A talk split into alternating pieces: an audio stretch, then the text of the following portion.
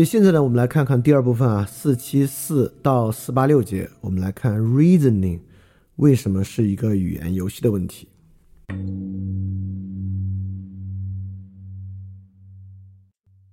在四七四到四七六节啊，我们就在说啊，一说到这个 reason 原因啊，我们在说啥这么一个问题。因为我们如果还是接受思考是一套知识啊、通达真理啊等等等等的。其实就是一个对于原因的探索，就是一个 reasoning 的过程，对吧？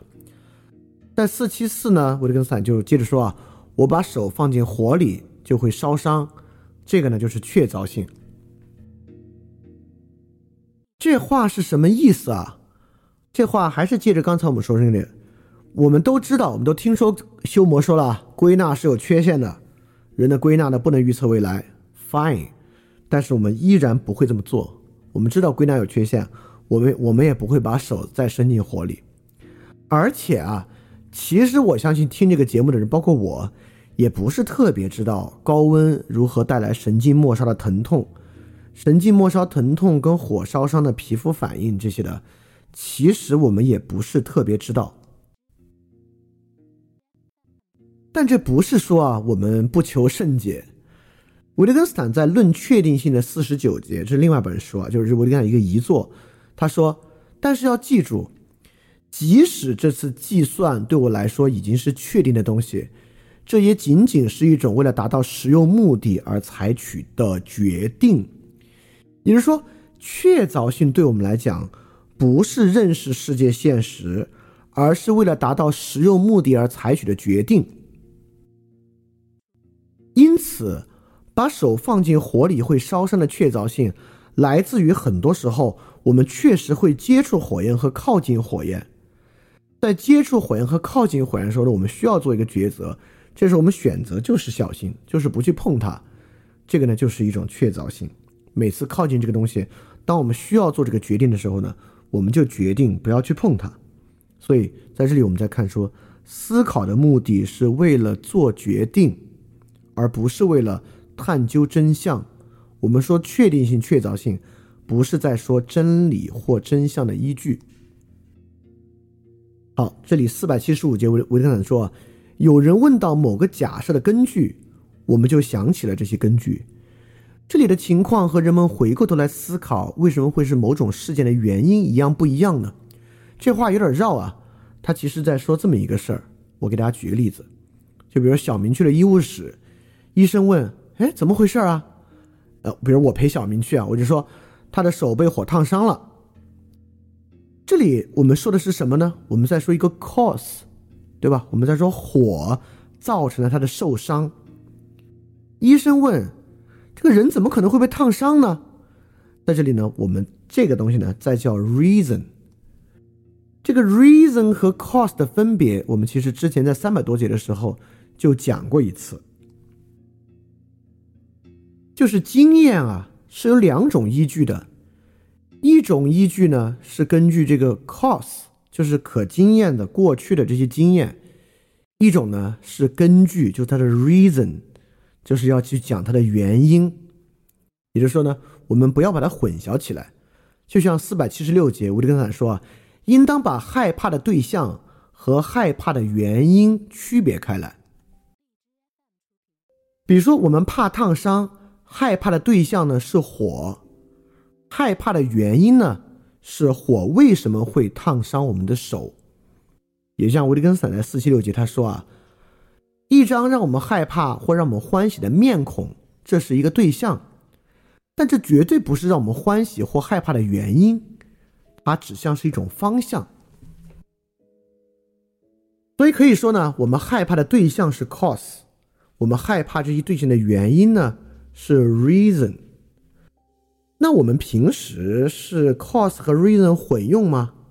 因为啊，如果一旦混用啊，我们就不是在用思考去求真，而是在用思考去做事儿，为了达到某种实用目的的确定性了。我们知道啊，我们身体发生很多病痛呢，都是因为炎症。炎症呢，它的原因。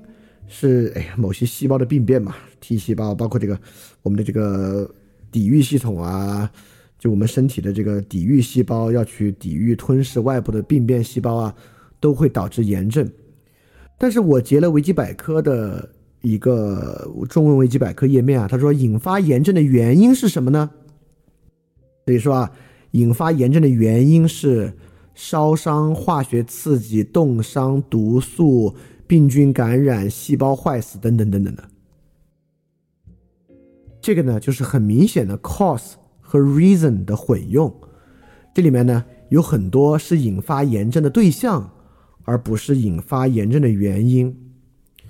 但是啊，我们会说说错了吗？我们会说这个维基百科编的太不严谨了。什么叫烧伤是引发炎症的原因啊？你得说烧伤为什么要引发炎症，它才是原因嘛，对吧？但为什么我们不觉得错呢？这里我们回溯一下之前的一节。就是在三百二十五节啊，在维特根斯坦区分这个 cause 和 reason 的时候，他说：“我们的信心有没有理由？人把什么当做有理由的呢？这显示出他们怎么样思想，怎么样生活。也就是说，生活形式决定经验起作用的方式，生活形式决定我们使用 cause 还是使用 reason。很显然。”我们平时发言，描述引发炎症，我们人啊，并不接触那些微观的细胞变动，而接触的是宏观的事件。比如说，我被火烧伤了，或者我被化学试剂烫，这个腐蚀了那个地方，伤口周围发炎了。包括有时候你就有个可能撞伤啊、擦伤啊，在这个愈合过程中周围发炎了，要擦一点药。也就是说。我们平时生活形式接触的就是 cause，所以我们当然会把 cause 和 reason 混用了。因为如果我们每次去医院谈发炎，就谈那个细胞具体的一个分子层面的细胞病变，你甚至还可以再往下谈这个细胞为什么会病变呢？你可以谈到化学物理的层面上去，但这不是我们怎么生活，因此我们就不会像那样思考。我们的思考为什么不不去奔着 reason 去？而去奔着 cause 去呢？因为我们是那样生活的，因为我们思考是要起作用的，不是拿来通达真理的。啊，从这里呢，我们就能有点明白维特根斯坦刚才去区分思考那部分的原因是什么了。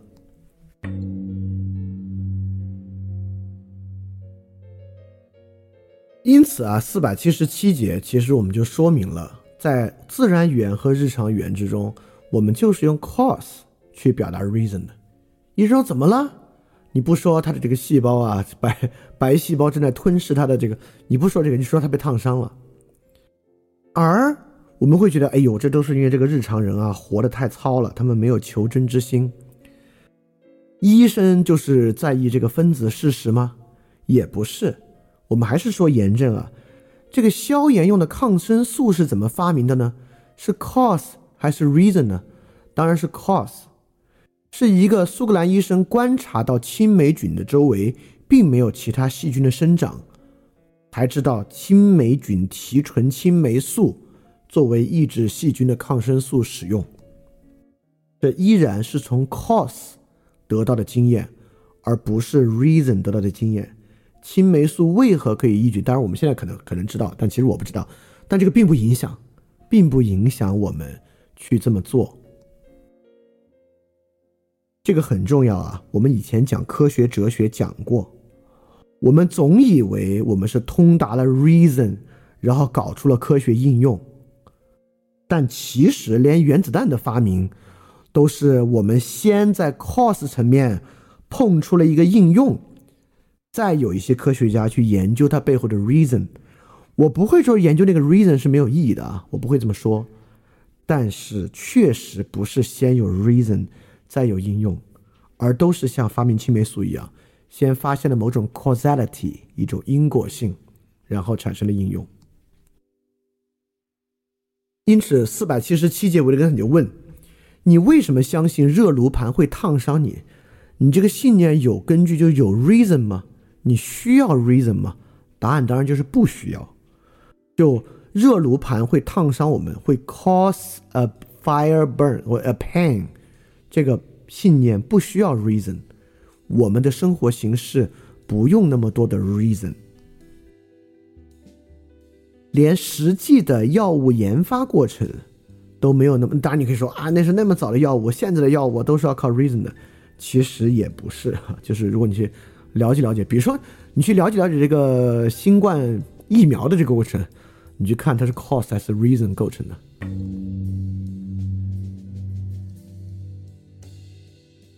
而且四百七十八节啊，维特根斯坦也继续在说，即便我们要问 reason，这个 reason 啊，也并非只有一种可能性。他说，我根据什么认为我的手指接触到桌子会感到阻力呢？根据什么相信铅笔刺进手里会疼呢？一旦你这么问啊，会有很多的 reason 冒出来，互相之间呢几乎不让对方说话。你说啊，我自己已经验证过无数次了。你说我也无数次听过别人类似的经验了，等等等等的。当然啊，我们今天都经历过了特别好的这个科学教育，我们就会认为维特根斯坦这个例子举的不好，因为第一个我自己经验过无数次了，就是修魔的那种归纳的漏洞；第二个呢，你无数次听过类似的经验呢，是幸存者的偏差，等等等等的。我们今天有一个信念。如果我们真去 reason 呢，就会通达那唯一真正的 reason，唯一真正的真实，就像二进制一样，对吧？在这个情况之下呢，这个问题啊，好像是可以比划比划的，因为我们有有这个实证科学体系了，我们好像呢是可以一步达到这个真 reason 的。我我们今天有这种信念啊，我们认为这个科学研究能够帮我们通达真 reason，但是其实也未必，就是从最基本的理论物理之上。对于这个基本粒子构成啊，大家都有不同的这个 model 在研究，在中间一步一步走向更宏观的。我相信，其实每一个科研系统内部的可能性都是非常多的。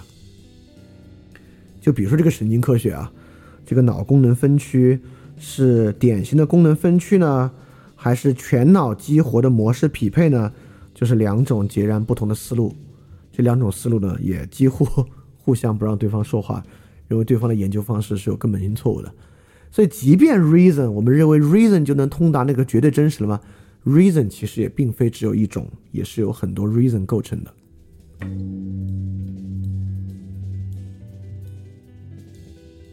在四七九四八零两节啊，维利根斯坦还在说，很多时候 reason 也并不是导致事情发生的原因。好，我们现在先不想这些炎症之类的啊，我们就想一个人的决定。就是一个人做的一件事情，在四七九，我就跟他就说：“你根据什么这么认为呢？”当我们问别人这个问题的时候，这个问题是不是意味着你是根据什么推导出这种看法的？维特根斯坦问，在他说这个话之前，他真的在脑子里推导过吗？也就是维特根斯坦促使我们自己问，在我们言行之前啊，是不是都自我 reason 过？我们都在脑子里自我 reason 过？当然不是啊，就比如说，现在我这个讲这个东西已经讲了这个快一个半小时了，这一个半小时很多东西啊都是我随口说的，就像现在这个例子也是我就不不也不能叫随口说啊，就直接这么说出口的，它并不是先 reason 在讲的，所以说这是我们之前维特根斯坦在想和说方面分辨过一个东西啊，我们绝对不是先想再说，在说这个事儿上啊，基本上想说一体，想和说是一体的。因此，我们在什么地方 reason 呢？对吧？所以说啊，在这里维维特奶在说两个事儿。第一，好多时候这个 reason 都是我们事后去问的。我们事后问他，你怎么会这么做呢？然后他告诉你一个原因。因此，他在四七九说啊，这个 reason 呢，很大程度上也意味着你事后。能为你的这种看法向我提供什么根据呢？就比如经常我们一起做个事儿，只要不出岔子啊，我们都不去问 reason，我们反正就成功了呗，就去做了呗。但比如说一个人出了个岔子，就比如说，呃，有人，呃，假设吧，我们一起做这个录音工程，他把这个 SD 卡给我，我一点开里面没有文件啊，根本没有文件啊。我之后发现啊，他根本就没有关电源就拔卡了，我就问他你怎么会这么做呢？他很可能说，哎，以前都是这么做的呀，对吧？难难道我就说要回你没有，你不知道修谟的理论吗？归纳不能预测未来。对我当然不能这么回他，对吧？就当一个人说以前都是这么做的呀，我就只能认。因此，维特根斯坦在四八零问：但我们怎么能根据先前的经验来设想后来会发生还是这个呢？答案是什么呢？答案就是，如果不这样，还能怎么样呢？也就是说，当别人问我们我们为什么这么做那么做的时候，我们如果不说以前都是这样，我们还能怎么回答呢？对吧？因此啊，这就是维特根斯坦说为什么 reason 是一个语言游戏的原因。就像我刚才举的例子啊，很多情况之下，经针对人的决策和言行，基本上这个 reason 啊是在事后问的，而且绝大多数情况下是在出岔子的时候问的。而且你问吧，他的回答多半是，就一直都都是这么做的。我上次看他也是这么做的呀，等等等等的。当他这么说的时候呢，你无法以休谟的这个归纳不能预测未来来回应他，你只能告诉他，你可能还有什么别的可能性向他展示。所以，reason 这个东西啊，在真实的日常语言和自然语言之中呢，它是一个事后解释。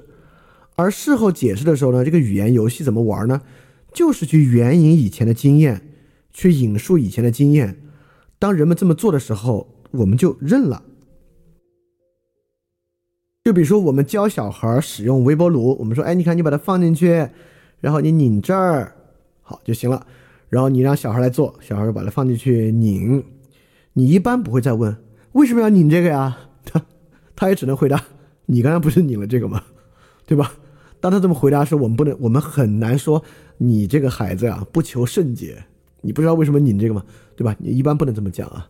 就是 reason 本身是我们的一个语言游戏，而不是我们一个求真的过程。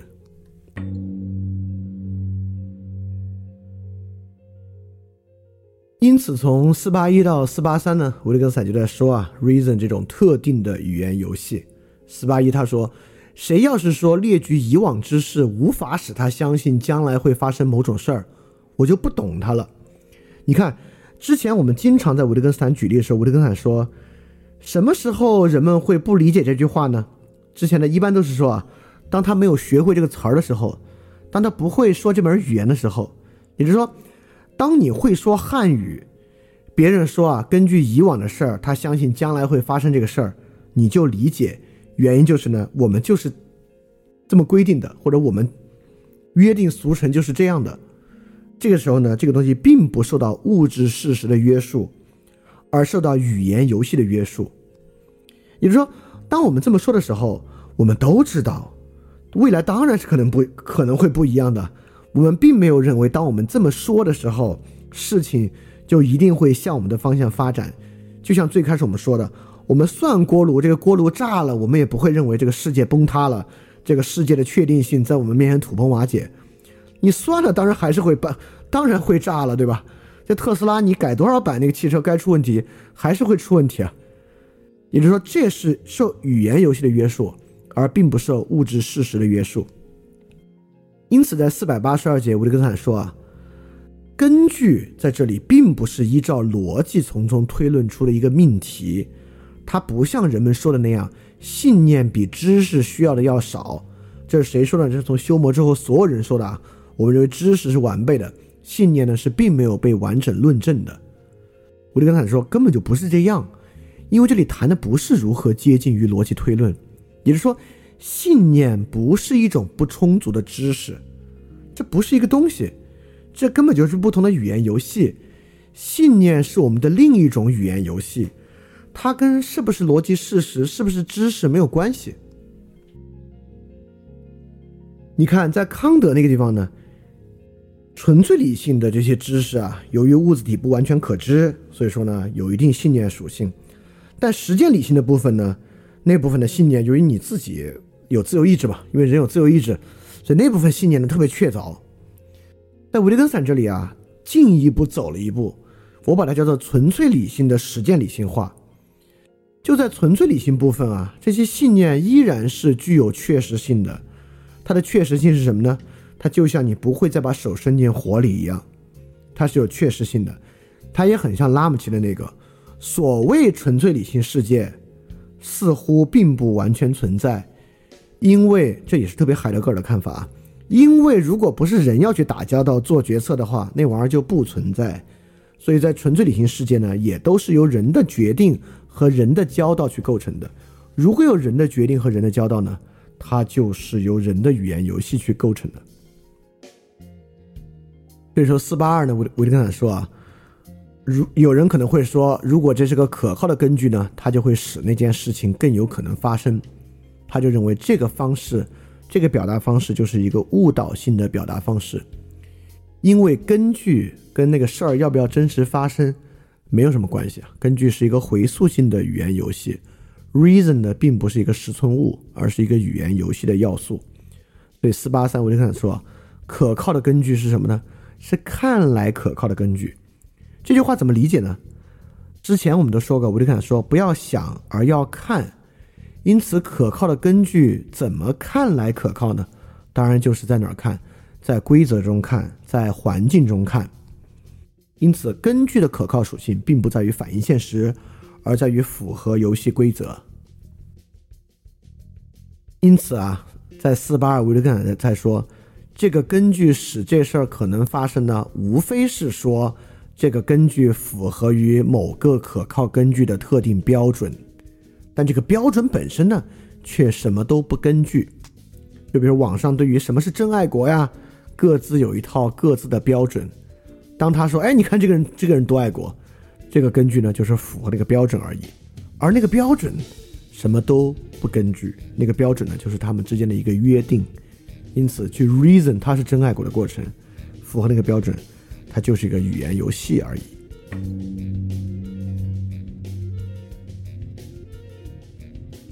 好，到这个地方呢，你会觉得有点道理，但是还有一个问题，就如果我们这个语言游戏就是一个揭示事实的语言游戏呢，我们的经验难道不能为我们洞察认识、洞察真实和真相提供一些帮助吗？好，接下来这一页就比较重要了，就来说这里面的问题到底出在哪里。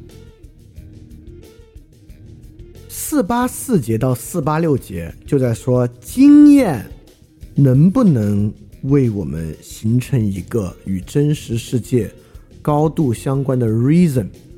那这个问题呢稍微复杂点啊，我尽量把它讲的清楚一点。四八四维特根斯坦说啊，有人愿意说可靠的根据之所以可靠呢，只因为它实际上使事情更可能发生，就像说。因为它对事情实际上产生了影响，它是一种经验上的影响。我们能不能比划比划这样的根据？能，我们就拿神经科学举例子。假设啊，我们要来看人是怎么认椅子的，我们给他带上这个全脑核磁共振啊，我们让他看椅子，看不同的图，苹果、香蕉、椅子。每次看椅子啊，大脑的某一部分都亮。那部分都亮起来，然后我们就说，哎，很可能这部分是识别这个家具的，至少这是个挺粗糙的例子啊，就就先这么这么，因为它的模式够简单，所以够典型，就先这么想。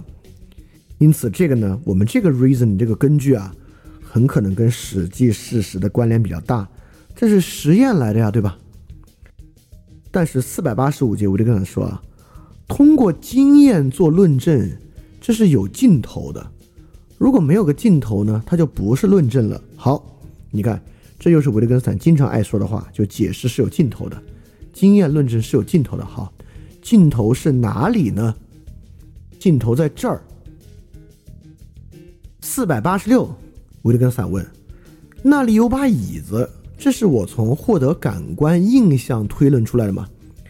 这话啥意思啊？这是罗素那种 sense data 的理论，也就是说。我们怎么知道椅子是椅子呢？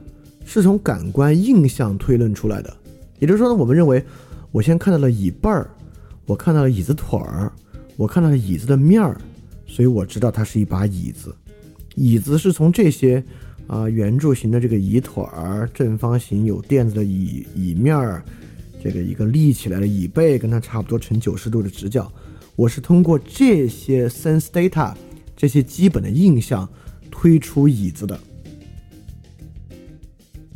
这个过程为什么重要呢？这过程非常重要，因为我们只能假设印象就经验是这样构成的，椅子啊才逐渐被给予，因而大脑呢才能够点亮。我们想象，如果椅子是直接被给予大脑的，不是通过这些 sense data 组合起来的。那大脑得有多少个区域啊？认这把椅子的，那把椅子认桌子的，认柜子的，那大脑还装得下吗？那这这大脑得装多少东西啊？所以说，如果啊经验跟 reason 有实际对应的关系，它还就得有这个还原过程，得有这个感官印象到概念的还原过程。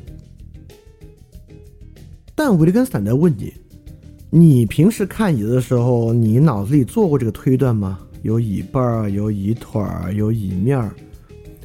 我再我我我我我再回来说，就为什为什么这个过程很重要啊？为什么过程超重要？你看啊，我们平时也想，我们一想这个脑科学研究啊，我们一想经验事实啊，我们就要想一个过程。我们一想哦，人看看一个椅子，那它是初级视觉皮层，中级视觉皮层。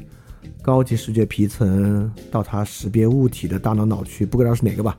这就是你研究对象，就它必须有一个这样的认识过程，慢慢从视觉信号到决定，到返回他对这个椅子做的事情，等等等等，需要有这个过程。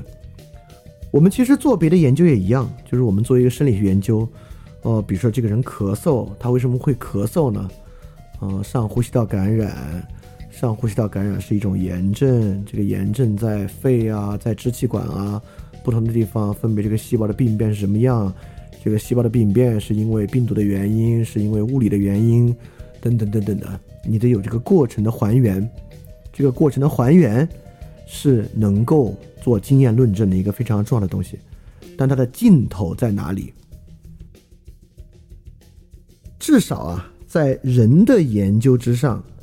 镜头在这个地方，镜头在于你自己脑子里从来没有刚才从椅背儿、椅腿儿到椅面的这个推理过程，没有这个推理过程又怎么样呢？这个没有这个推理过程啊，就有别的。这个地方很重要啊，有什么呢？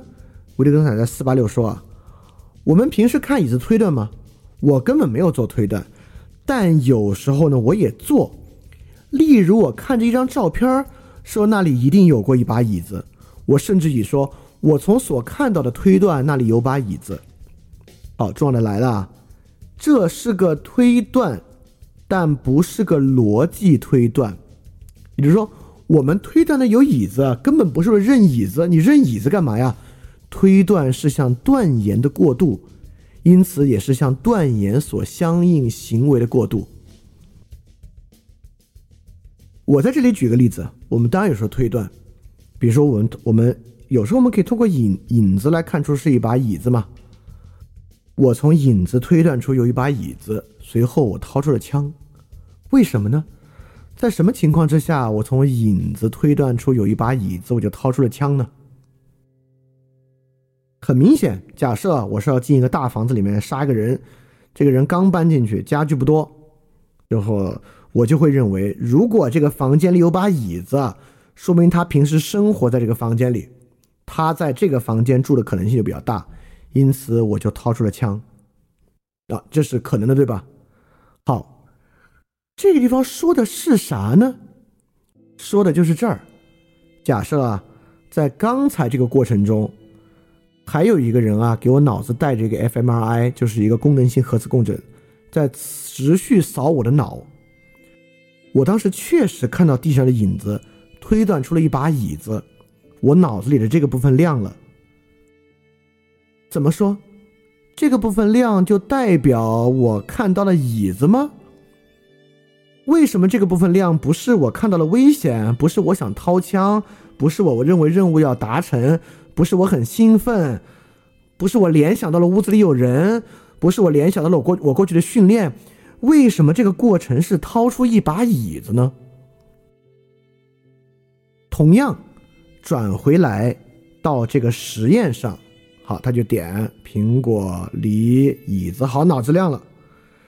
为什么？因为医生给他说啊，看到椅子就点是，脑子就亮。为什么这个不是服从命令的快感？为什么这个不是在一个实验中达成目标的欣喜？为什么这个不是一种特殊的实验中情绪？为什么不是这个科学真理迸发的感觉，而是看到椅子呢？这个就是经验论证的尽头。也就是说，如果我们脑子啊不是由 sense data 构成，不是椅背儿、椅腿儿、椅面。然后我们在脑子里看出了这条这个脑区啊是椅背脑区，这个脑区啊是椅腿脑区，这个脑区啊是椅面的脑区。因此你看，它们三个逐一亮起，因此它最后组成了椅子，像组成一个星座一样。如果没有这个印象的过程，椅子就是被直接给予的。当椅子被直接给予它的时候，它可不是孤零零的。这维特根斯坦很重要的东西啊。它可不是孤零零的以世界真相、以真实的椅子客体给予他的，它一定是在环境中给予他的，它一定是带着目的被给予他的。推断是向断言的过渡，因此也是向与断言相应的行为的过渡。也就是说，你无法打断这个过程，你无法打断你，我我们无法告诉一个人，你做这个实验啊。脑子里可不要想别的啊！你不要想着这个脑科学实验啊，不要想着你在这个医院里啊，你就要纯粹认椅子，你要把你脑子放在一个纯粹识别椅子的绝对客观状态。人能这样吗？人不能这样，不能这样，又不是感官印象的推论，因此这个 reason 就不可能走向那个绝对的真实。因此，你看，最后维特根斯坦四八六说啊。我获得这些结论有道理吗？这里把什么称作有道理？有道理一词是怎么使用的呢？就像刚才我那样掏出枪有道理吗？你可以说有道理，但如果这个叫有道理的话，那这看椅子在里面到底在哪一步，它就深深埋藏在了这个整体的经验之中。这个就叫做通过经验做论证的尽头。意思是说，在这里椅子永远是一个 cause。而无法被还原为一个单一的过程性的 reason。基本上，刚才这个例子啊，其实也说明了很多神经科学实验里面所遇到的语言学的问题。当我们让一个人说：“哎，我们看看这个写字儿是说话是哪个脑区啊？”哈，我们让人来读一个东西，看你脑子哪儿亮。他读这个东西，为什么是说话呢？为什么要被解释为说话，而不是服从命令等等的呢？当然啊，我不是说一切神经科学都没有道理啊。那比如说那个脑区出了问题，它的语言就受了影响，等等等等啊，这些东西确实是能够帮助我们就达到一定的对大脑的认识的。但是绝大我也不好说有多少，反正我看过的很多很多啊，都远远没有那么严谨，都是有这种经验论证很大很大的问题的。所以说，你看，人做科学研究，不管是研究人的大脑。还是研究一个医学的对象，研究一个理论物理的对象，都是在通过人的经验做研究、做论证。不管是跟人大脑有关的，还是跟人的行动无关的，这里面经验都很难被变成一个罗素那样一个 sense data 的推断过程。如果没有这样的一个推断过程，我们很难在人的认识中把它洗到，把它清洗到。把它分门别类摘出来，摘到一个绝对真相，摘到一个绝对单一要素。那你看，我们经常在说啊，这个呃，这个科学研究啊，就是单一变量，对吧？单一变量很重要。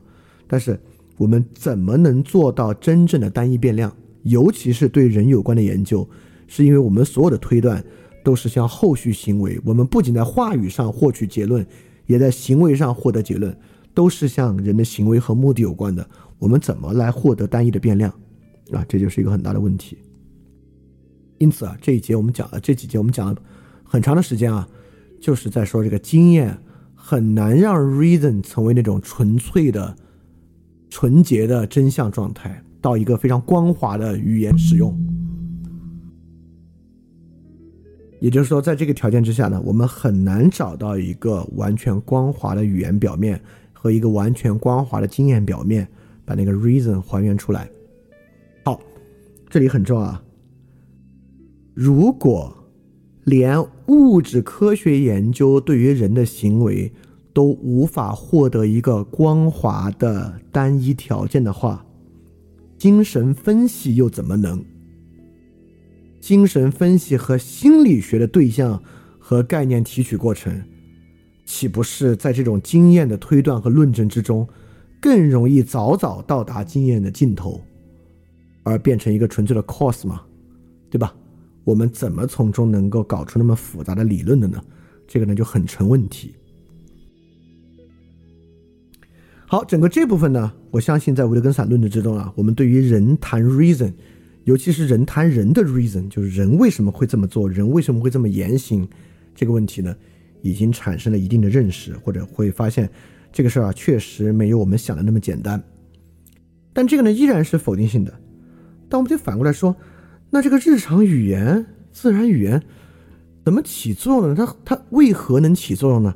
这个，我们就来看第三部分，我就跟他，我就跟他怎么论证语言、语言游戏到底是怎么起作用的。